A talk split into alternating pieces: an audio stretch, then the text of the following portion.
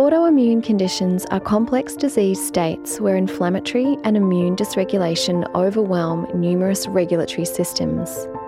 Their development and severity are often influenced by a legion of factors including genetics, immune dysregulation and infections, intestinal hyperpermeability, dysbiosis and toxicity, nutritional deficiencies, and stress.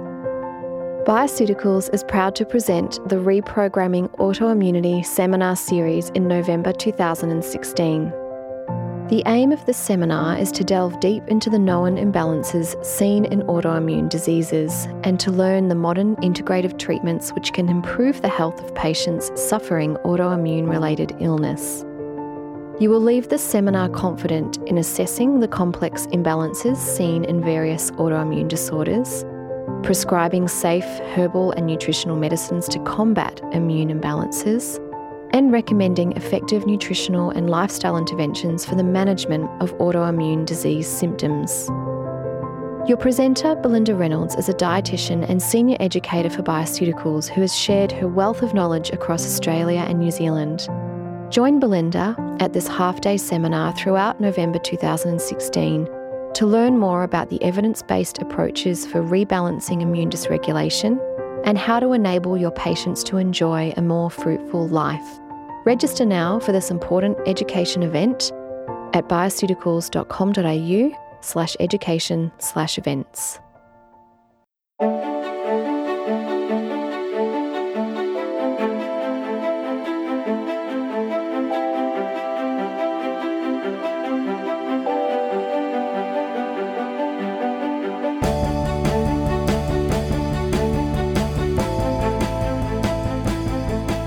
This is FX Medicine, and I'm Andrew Whitfield Cook. Joining me on the line today is Helen Patterin, who holds a bachelor degree in health sciences, naturopathy, and completed studies in nutrition, herbal medicine, and massage, as well as postgraduate training in the treatment for metabolic, neurologic, digestive, and immune disorders. Helen's been in clinical practice since 2001, working from one of Sydney's most highly regarded integrated medical centres, along with holistic GPs, an integrative paediatrician and other practitioners as well. Helen wrote the chapter on paediatrics and ASD for Leah Heckman's book, Clinical Naturopathic Medicine, and co-authored the book Bubba Yum Yum with Charlotte Carr and Pete Evans, and has another book on gut health to be released in November 2016, which I can't wait for, I've got to say. Helen is an ambassador and a regular presenter for the MIND Foundation and has presented for Health Masters Live and ACNEM, that's the Australasian College of Nutritional and Environmental Medicine, providing postgraduate education for GPs, naturopaths, nutritionists and other healthcare professionals. While living in New Zealand for over 4 years, Helen lectured anatomy and physiology for the New Zealand College of Massage and the New Zealand Institute of Sport. Helen is passionate about conscious living, real food, vital health, and empowering individuals, families, and organisations to find the joy in well-being. And I truly welcome you back to FX Medicine. Helen, how are you? I'm good, thanks, Andrew, and it's a pleasure to be here again. I've got to say, I love how your bio reads vital health, not just health. That's right. It's a differentiation. It's about vitality. It's contagious as well. So, yeah. That's right. Now, we're going to be talking about quite a confounding condition, and we're talking about rebalancing the autoimmune thyroid. And it's an interesting word, autoimmune, because it seems to be more and more teasing apart from inflammatory-mediated or immune-mediated. So what are we talking about here? Well, I guess that we're being presented with a barrage of autoimmune conditions these days, aren't we? I mean, the rates of it seem to be skyrocketing, and I know each week in clinic it makes up a predominant proportion of the conditions that people are presenting with. So, and I'm seeing more and more of this thyroid disorder, and a lot of the time undiagnosed as well. Yeah.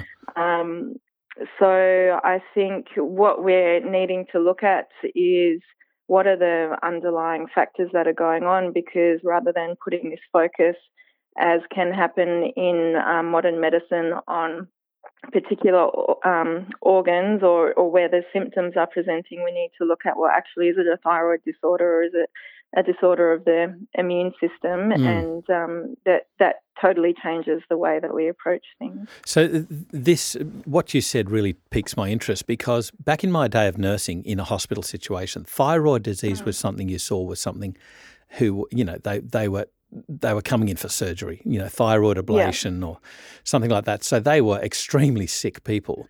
And it was just, even in the community, it was sort of unheard of. It wasn't a really noted condition, but more and more it seems to be rearing its head. I do make the point, though, that is it always thyroid, or do we tend to look for something and then obviously see it because we're looking for it?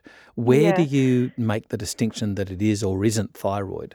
Well, a few ways. I think in some ways the thyroid is a little bit like the canary in the coal mine. Yeah, it's a very sensitive piece of tissue, and so it is one that can be quite heavily affected by environmental and lifestyle factors, and also affected by function of other organs and systems. So, you know, it could be that it has stemmed from adrenal fatigue and exhaustion or high stress.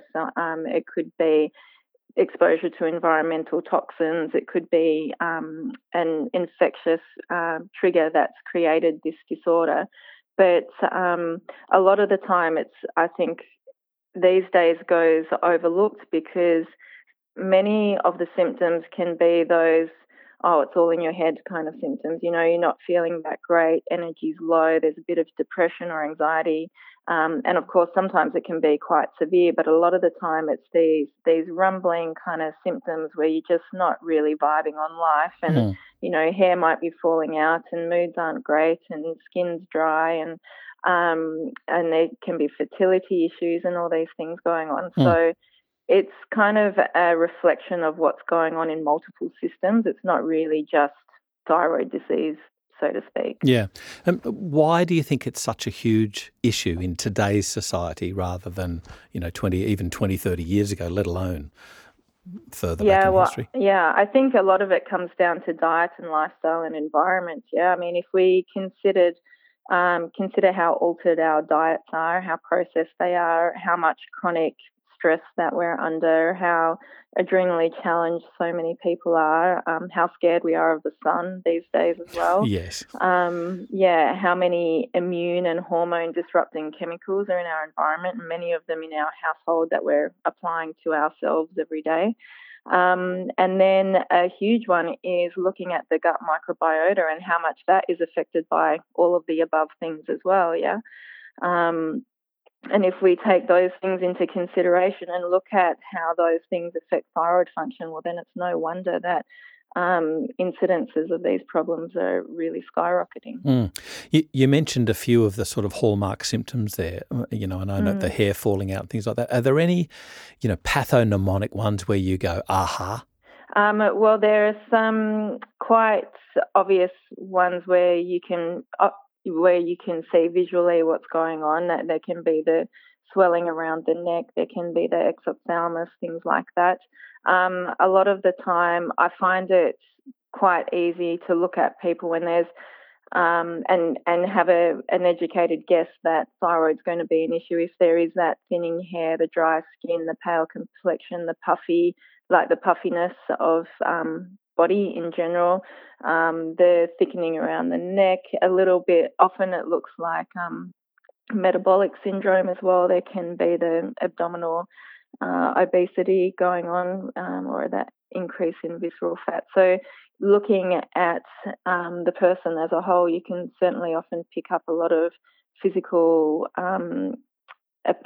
observations that are going to lead you to suspect that diagnosis, yeah. And then more into the signs, the, you know, pathology testing that you might do and the results from those.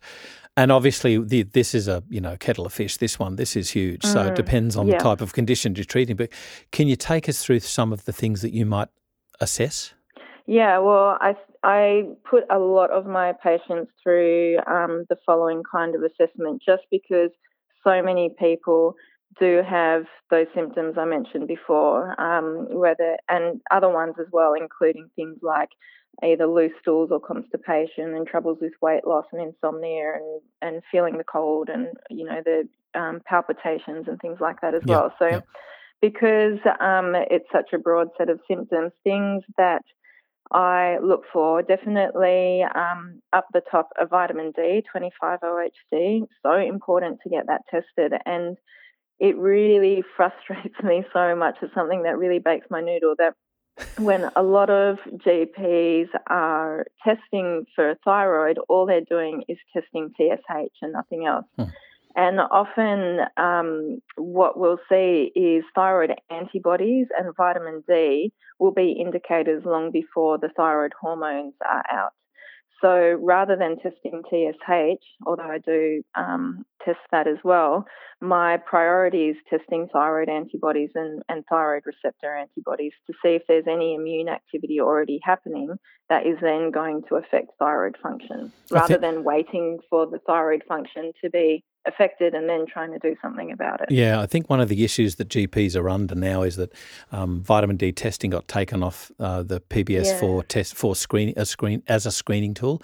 I think that was November 2014. So they have to have reasonable suspicion that they are looking for a vitamin D deficiency and they need to confirm that. And I think similar with the antibodies as well. Right. There are GPs who will do that. However, I do note that, yes, it's a user-pay test, but it's not expensive. No, it's not an expensive one. And I think it's incredibly worthwhile doing. And, you know, more frustrations. I'll get people back and their vitamin D might be 53 and nothing's been done about it. And I even had someone in last week, their vitamin D, they had been tested for it, came and they'd been through IVF clinic for infertility problems, and their vitamin D came up as 13, and on the report from the IVF clinic was there was nothing significant to show why there may be reasons for infertility.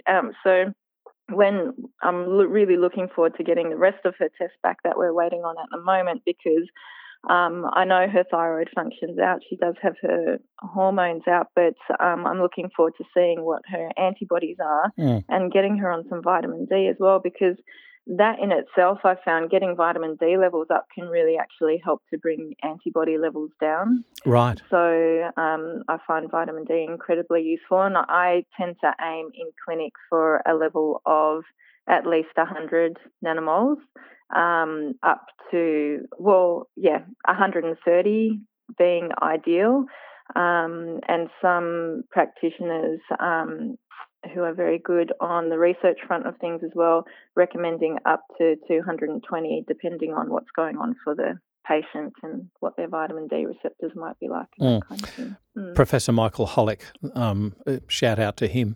Very interesting listening to him talk about the tribesmen in Africa, forgive me, I can't remember the tribe, where they had huge levels of vitamin D, even given their dark skin. And, you know, they'd always seek shade in the hottest part of the day, and then they'd have shorter periods, you know, they wouldn't burn and da-ba-da-ba-da. So, incredible. But it was very interesting that their levels of vitamin D were far higher than what we consider a normal range. There are other questions, I get that, and there does appear to be a J-curve, but it's just very interesting that vitamin D, I think, has been battered down and certainly pigeonholed in its uses. When you get receptors in every part of the body, including the thyroid. Absolutely, yes. Somewhat important. But, and other things to test for as well include things like iodine and selenium, having a look at their infectious history as well and getting antibodies tested if it's deemed appropriate. Things like Epstein-Barr virus and herpes simplex, for example, can trigger autoimmune activity, amongst others. If they've got a significant stress history, then doing a cortisol panel, usually doing the spit test one, so you're getting the 4 samples throughout the day rather than the one-off blood test. They're all really important, but my number one test for thyroid is a poo test, aside from the vitamin D and the antibodies, because, again, if we look at it from the point of view of immune dysregulation, and we think that, okay, most of immune function is in the lining of the gut wall, and how that immune function is regulated is largely dependent on what kind of gut microbes you're playing host to, then we really need to know what's going on with gut microbes. Otherwise, it's a really hard, pushing a boulder uphill situation. So getting a stool test done, a fecal microbial analysis, I find is far more useful than CDSA, just because you get a much more specific breakdown of what microbes are and are not there. Yep. And parasitology as well, because both of these do you do that? Have a big impact. I use Bioscreen. Bioscreen, yep, in Melbourne. So, yeah, that's right. So for parasites, you can do a PCR parasitology under Medicare, or you can do it through Bioscreen. But if you have a GP who's able to write a referral for PCR, then it is covered for the patient. I might point out to our listeners that these tests are when you have a relevant suspicion of something going on, and so they're not a screening test per se. They're just to test for when you have a reasonable suspicion and you want to confirm or deny that there's an issue with these things. So I guess I said that because of the vitamin D issue. If you really need to test. If you don't, Michael Holick says just supplement because it's so safe, but then you need to think about, well, what dose? If they're overweight, they need more, all of that sort of thing. That's right. Sometimes you need some quite hefty doses to begin with and then start to taper it down. Now, the more I learn about thyroid issues, and I've got to say I thank Dr. Mark Donohoe for alerting me to this, about possible links with things like celiac disease combining with the human leukocyte antigen or antigens DQ4 and DQ8. Yeah, and I remember that's a very important. Yeah, I'm glad you brought that up because that actually is another test on my first year of testing. If there is suspected thyroid, is to check for the celiac gene as well, which I often say to people is kind of in some ways more the thyroid gene, because it almost seems that there's more people with that gene that have thyroid issues than actually develop celiac disease. Where do you do that testing through? Just through regular pathology labs. Right, great. So Douglas Hanley Moore and the like. Yeah. And what about Helicobacter pylori infection? This was something just recently alerting me, this sort of link, this association. Yeah, I am not an expert on that link. I know that that link is there. I haven't used a lot of testing for it in regards to thyroid, but it seems like it certainly would be worth looking into as well. And I think because I do a lot of focus so heavily on general gut terrain and gut flora as it is, that side of it gets somewhat addressed, but I don't specifically test for it. Well, I think you'd probably potentially suspect it if they had things like, dyspeptic symptoms, maybe a breath issue, that sort of thing. Yeah. Certainly if they've recently developed these dyspeptic symptoms after travelling overseas, this might raise its head. It raised its head recently in a friend of mine, but not to say that you'd just again screen for it. And I make the point also that correlation doesn't mean causation. It's just an interesting link. That's right. Yeah. But what about, is all thyroid disease of an autoimmune nature? Well, it's not all of an autoimmune nature, but it seems that a majority of it is. I don't have the stats of that with me, but I know it's a high proportion of thyroid disorder that ends up being turns out to be autoimmune. Mm-hmm. And so that's what I see in clinic anyway. And as a result, my treatment is largely focused around an autoimmune protocol, basically. And so on to that, what treatments have you found to be effective? And then after that, I'll question you, I'll interrogate you on what sort of issues have you had in your let's say let's call it a learning curve. But okay. let's firstly talk about what you do, because I've got to say I love the way that you approach it from a comprehensive basis. It's not just this, it's that little box, so therefore I'm going to treat the little box. You treat the person.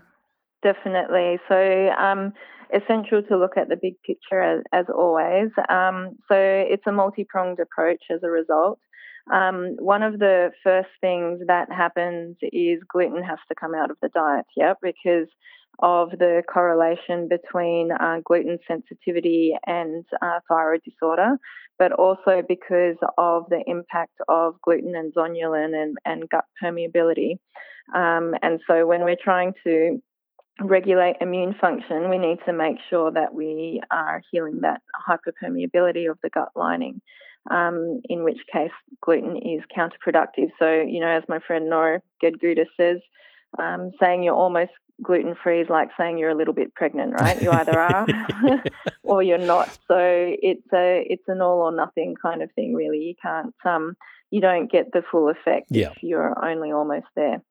So 100% gluten-free, and what we need to keep in mind is there's actually quite a few proteins in quite a few foods that cross-react with gluten. The most common foods containing those proteins are dairy, soy, corn, and actually even coffee. No! Yep. So pretty much as a result, what I start people on is graduating their diet to become paleo, essentially, and depending on the person, potentially even the autoimmune paleo protocol, which can really make quite a big difference in certain individuals. And then, you know, once symptoms have settled down and other things are addressed, then you may be able to loosen the reins a bit and try out some of those foods that had been eliminated prior to see how they respond. But just to get to a bit of a baseline, reduce inflammation and sensitivity responses as much as possible, I find that that's a really good foundation. One of the other things to do early on is to get them to do a detox of their home, basically. So we're talking here about things like body care products and household cleaning products. So anything that's got any fragrant chemicals in it has got to go, basically. Okay. So if it has perfume or fragrance written on the label and it doesn't state that it's from an essential oil, then it's essentially safer to get rid of it. Yep. A lot of those fragrant chemicals are immune and hormone disruptors and do have quite a direct impact on both the thyroid gland and immune regulation. So for both those reasons, we want those out. If people are avid swimmers in pools, then that can be a source of concern as well because of the chlorine in the pool, Yep. And they need to get filtered water at home because the chlorine and the fluoride also displace iodine, so more contributing factors. So there's that side of things. Then when we're addressing what's going on in pathology results, obviously we want to optimise vitamin D levels and improve iodine and selenium and tyrosine intake and those kinds of things. And then we really need to basically do biofilm protocol, as we discussed earlier, to optimize what's going on with the gut microbiota, and through that regulate immune function. And a big part of that, and one thing I would really like to emphasize, and what you mentioned before, is it isn't just about kill off bad bugs, put in good bugs. It's about changing the environment of the gut so that you're playing host to good bugs, So if we're just putting, you know, giving antimicrobials and giving probiotics but not addressing the things like diet and stress that impact on the environment of the gut and things like digestive acid and enzyme production and pH balance and bile production and all those kind of things, we're going to be, you know, back to square one when treatment stops. Yeah, that's right. Yeah. I think the biggest thing that we need to remember as practitioners is that we don't need to feed the gut. We've got heaps of food. We need to nourish it. Yeah. That's right. That's right. I like it.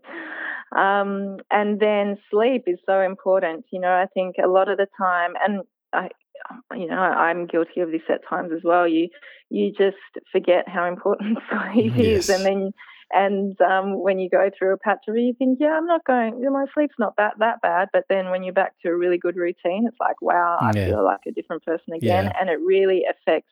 Particularly when we're looking at immune regulation and inflammation and hormone regulation.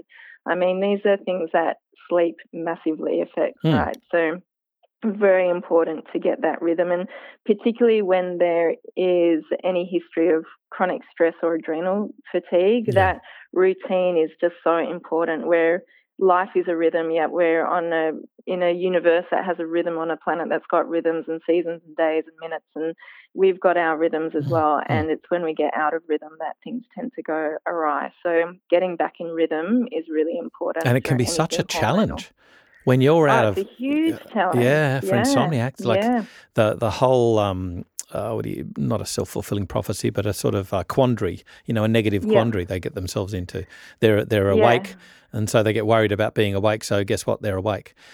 Yeah, that's right. And then they've finally fallen asleep, so they want to get some sleep, but then you end up sleeping later, and then it's harder to get to bed earlier. And it can be a whole mess. But just gradually, step by step, even inching bedtimes back 5 or 10 minutes at a time, over time can make a big difference. Yeah. Great point. And obviously there's herbs and supplements that can support that cycle as well, depending on... Is there any that you prefer there?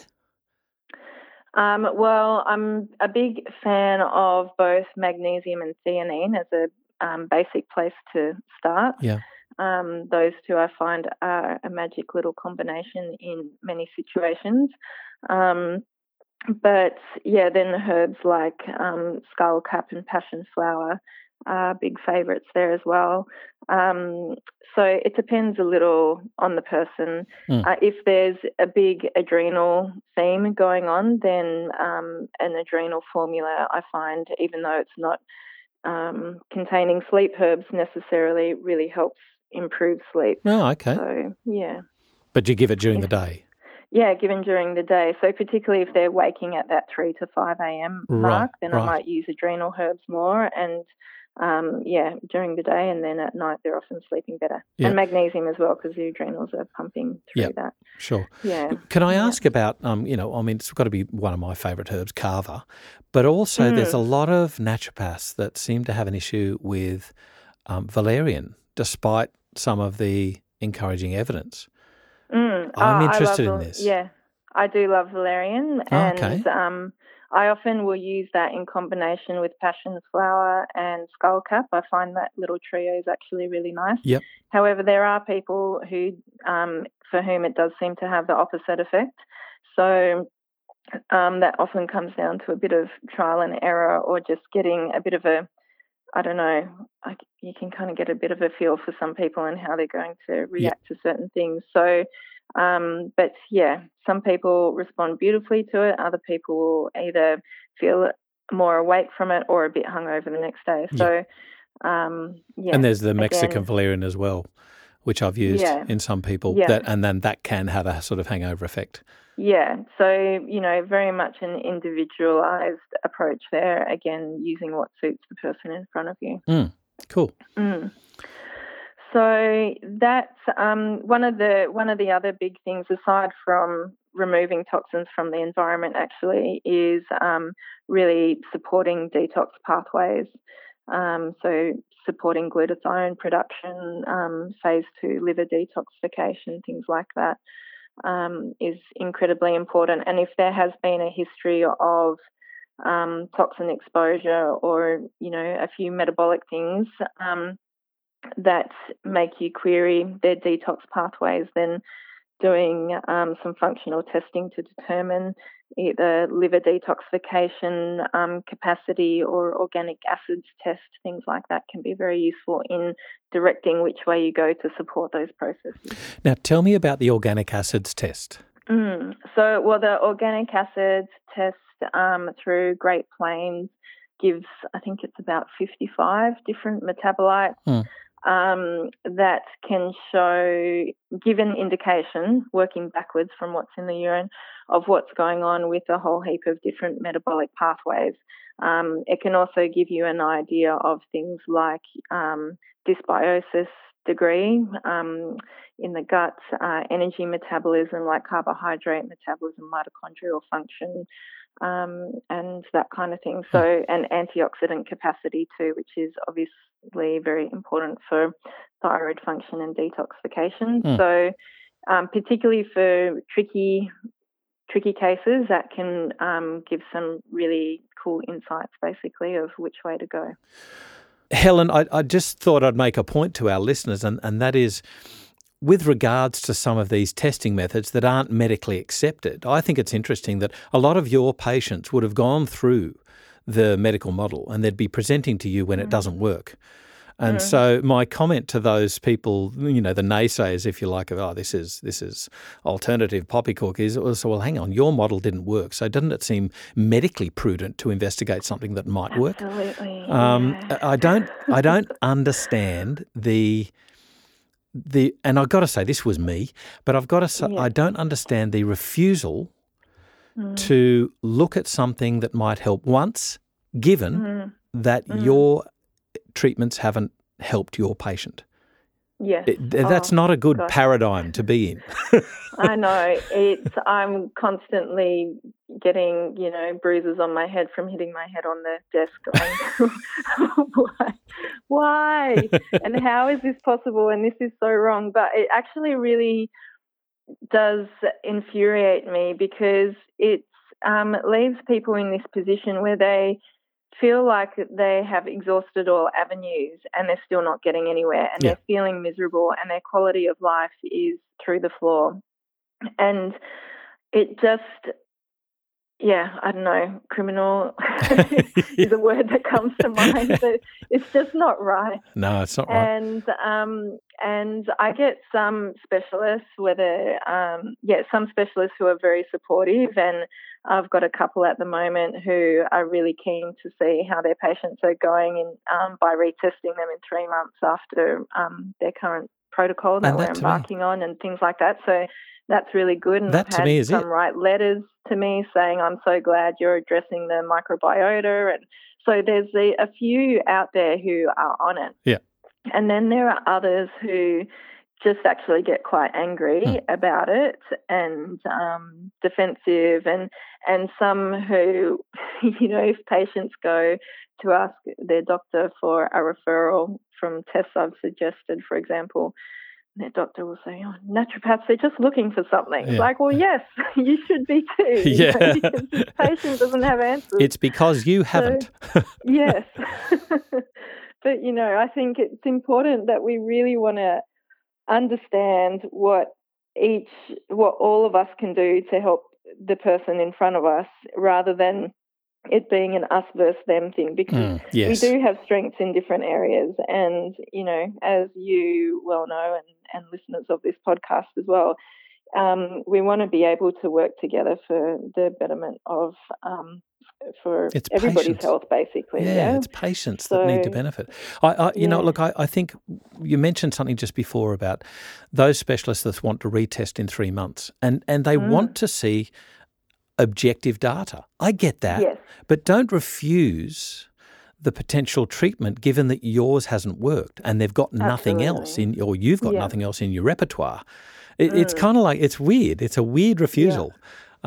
It is weird, and I think it's very hard in many cases to get good data on, because of all the multitude of factors and the multitude of variances within those factors as well. So, you know, we'll be waiting centuries before we have enough of, you know, that standard of research to prove such things. But we see it daily in clinical practice. Yeah, we'd be waiting till time ends if we didn't do anything. You know, right. It doesn't exist because I won't let it. But anyway, we digress. We do.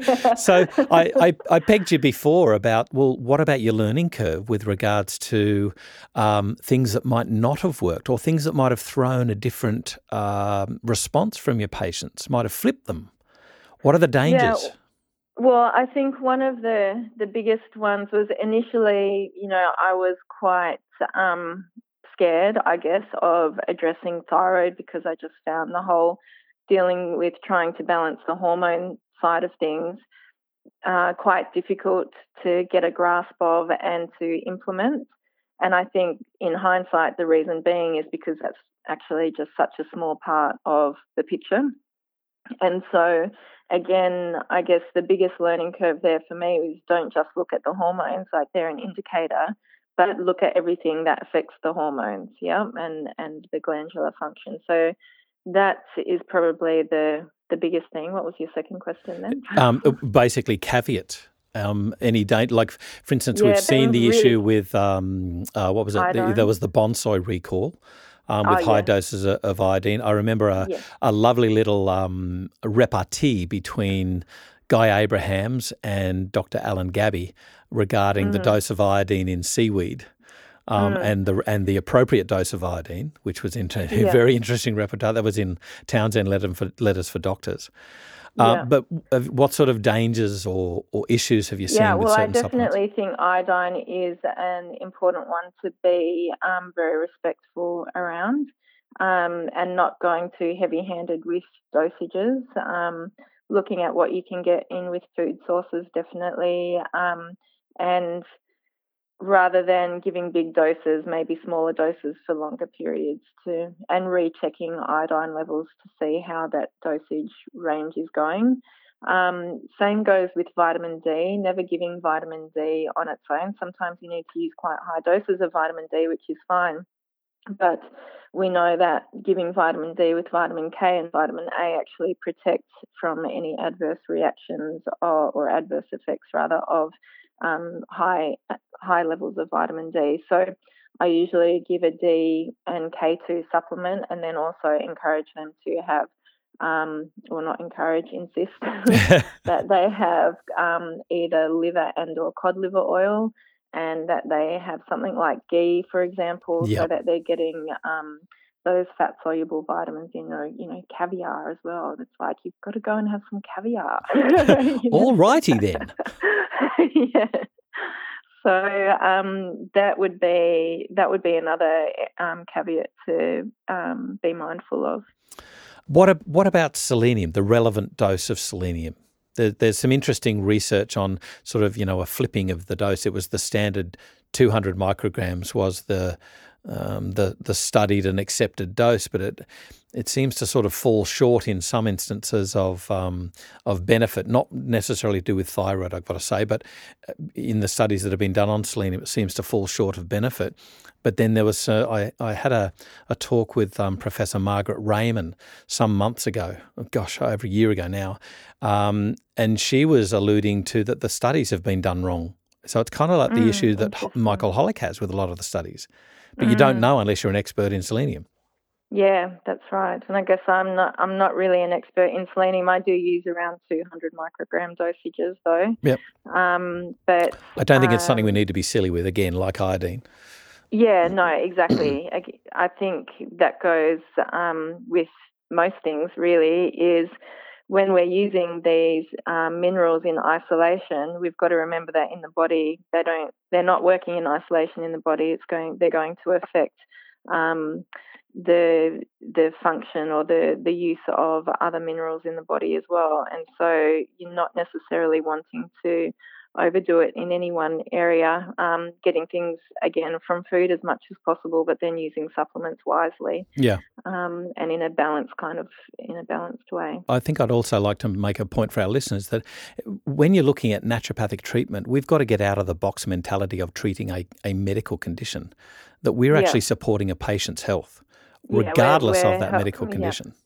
Yeah, that's right, supporting a patient to wellness. And I think looking at it from the wellness model is quite different, obviously, from looking at it to the disease model, because when you're looking at a disease model, you're looking at different systems and symptoms and organs, and you can end up taking, you know, 20 different things for 20 different conditions. Whereas when you are promoting wellness, you've got one goal rather than 20 goals, So all your efforts are directed by that rather than trying to put hats on all the symptoms. So you support your patient's health with looking at the gut, balancing out the immune system, looking at their sleep and all of these sort of factors, and the thyroid just gets better.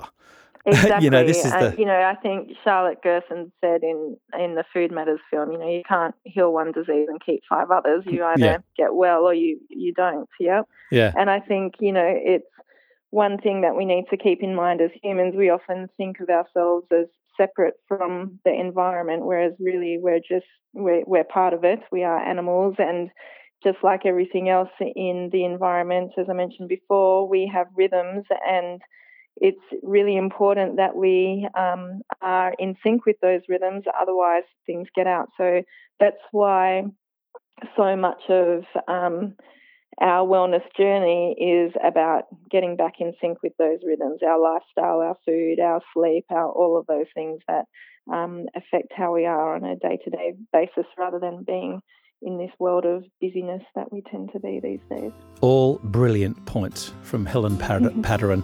Helen, thank you so much for taking us through. I love the care that you exude for your patients. You really give a damn about their future and where they're, what they're suffering from and where they're heading to. So I really, really thank you for enlightening not just our listeners but me indeed with some of the tools that you use to help people who present with your clinic with thyroid issues and work out and walk out with wellness. So thank you so much for joining us on FX Medicine today.